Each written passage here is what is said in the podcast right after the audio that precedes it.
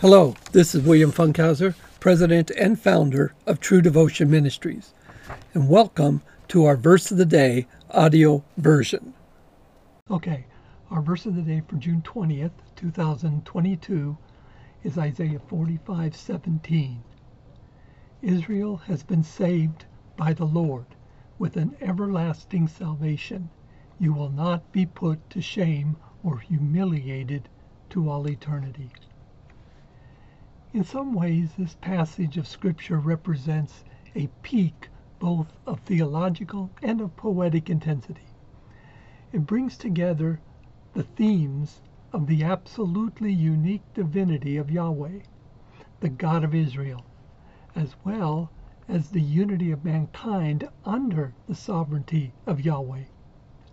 The prophet sees a vision not shown in earlier writings of the Old Testament the poem is formed of two utterances of Yahweh, the first being in verse 14 and then again in 18. First, let us look at the first one. Quote, Thus says the Lord, the products of Egypt and the merchandise of Cush and the Sabaeans, men of stature, will come over to you and will be yours. They will walk behind you they will come over in chains and will bow down to you. They will make supplication to you. Surely God is with you, and there is none else, no other God. Isaiah 25:14. These are three nations that were enemies of Israel, and whom God gave to Israel. Quote, For I am the Lord your God the Holy One of Israel, your Savior. I have given Egypt as your ransom, Cush and Seba as your in your place. Isaiah 43:3. It basically says in this verse that Egypt was given, quote, as a ransom, unquote, for Israel, meaning God sacrificed the Egyptians instead of the Israelites. He destroyed the firstborn of Egypt and saved Israel, his firstborn. He drowned the Egyptians in the Red Sea when the Israelites passed safely through it. And the destruction of Israel was to make way for the salvation of Israel, and so said to be a ransom for them. We see this idea in the book of Proverbs where the author states, quote, The righteous is delivered from trouble, but the wicked takes his place. Proverbs 11:8.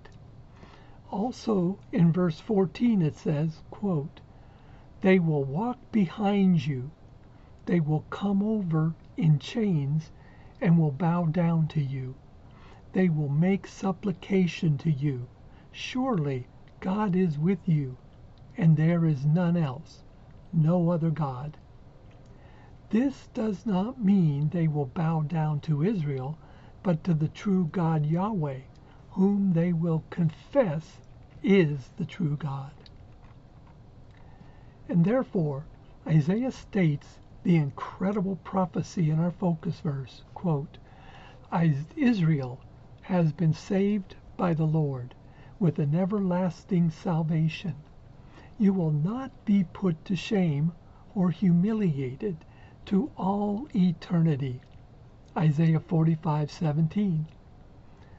This verse is clearly not speaking of the nation of Israel, but the true spiritual Israel.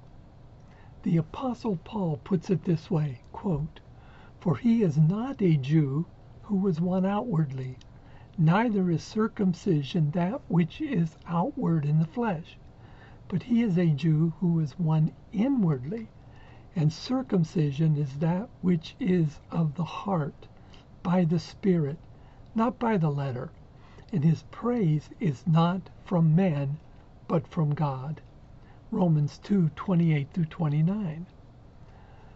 Those of any nation who give themselves over to the true God of Israel is of Israel and true Jew and likewise anyone who is Jewish of nationality who does not serve the true God of Israel is not a true Jew. Now, we must look and see who we are and whom we serve. We can claim all we want that we are a Christian, but it is not true if we aren't if we are not a Christian inwardly, serving our Lord with everything we are. It is just like we cannot claim to love someone and still speak badly of them when they are not around. Our devotion to God is not shown by what we say, but by who we truly are. If He is our Lord and our God, we will act accordingly. We who are true Christians must, quote, be diligent to present yourself approved to God as a workman who does not need to be ashamed, handling accurately the word of truth. 2 Timothy 2:15. And also, quote, I urge you therefore, brethren, by the mercies of God to present your bodies a living and holy sacrifice, acceptable to God, which is your spiritual service of worship. And do not be conformed to this world, but be transformed by the renewing of your mind that you may prove what the will of God is, that which is good and acceptable and perfect. Romans 12, 1 through 2.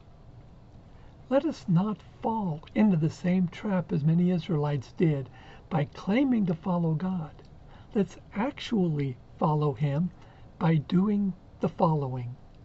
Quote, Jesus answered, The most important is, Hear, O Israel, the Lord our God, the Lord is one. And you shall love the Lord your God with all your heart, and with all your soul, and with all your mind, and with all your strength. The second is this you shall love your neighbor as yourself. There is no other commandment greater than these.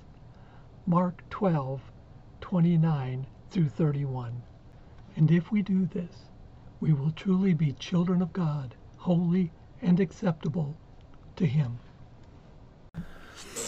I hope you enjoyed our verse of the day and were blessed by God's Word. Visit us online at www.truedevotionmin.org to learn about what we are doing and to find additional resources to help you grow in the knowledge of the Scriptures and become stronger in your Christian walk.